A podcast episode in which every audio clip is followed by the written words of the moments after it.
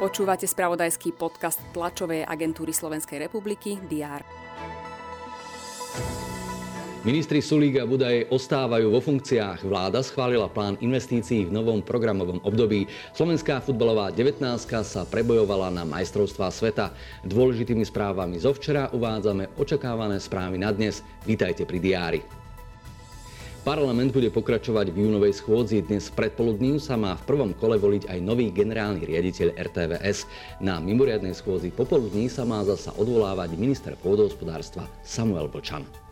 Slovenskí ľubčí pri Banskej Bystrici položia základný kameň nového výrobného závodu. Pod kuratelou nemeckého chemického koncernu má priniesť revolučnú zmenu pri výrobe penivých látok používaných pri čistení domácností a osobnej hygiene. I dnešné správy sa budú týkať kandidatúr pre jesenné komunálne a regionálne voľby. Na post predsedu Žilinského samozprávneho kraja avizuje svoju kandidatúru súčasný podpredseda Žilinského VUC Igor Janskulík. Opätovný záujem o post primátora Košíc má dnes potvrdiť Jaroslav Polaček.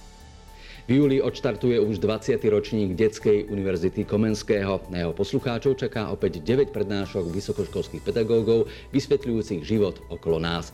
Podobne ako v minulom roku, aj tento raz okrem prezenčnej formy bude umožnené aj online štúdium. Viac prezradia na dnešnej tlačovej konferencii. Redaktori TASR budú sledovať aj mestské zastupiteľstvá, konkrétne v Ružomberku a Medzilaborciach. V centre Dolného Liptova budú preberať aj plnenie investičného plánu mesta. No a na Hornom Zemplíne budú schvaľovať mimochodom aj záverečný účet. Dnešok prinesie opäť veľmi horúci deň. S výnimkou Tatier platí pre celé územie Slovenska výstraha pred horúčavami. Takže tieň, dostatok vody a čo najmenej fyzické námahy. A aj aktuálne info o počasí ponúkne TASR na portáloch Teraz.sk a TASR TV.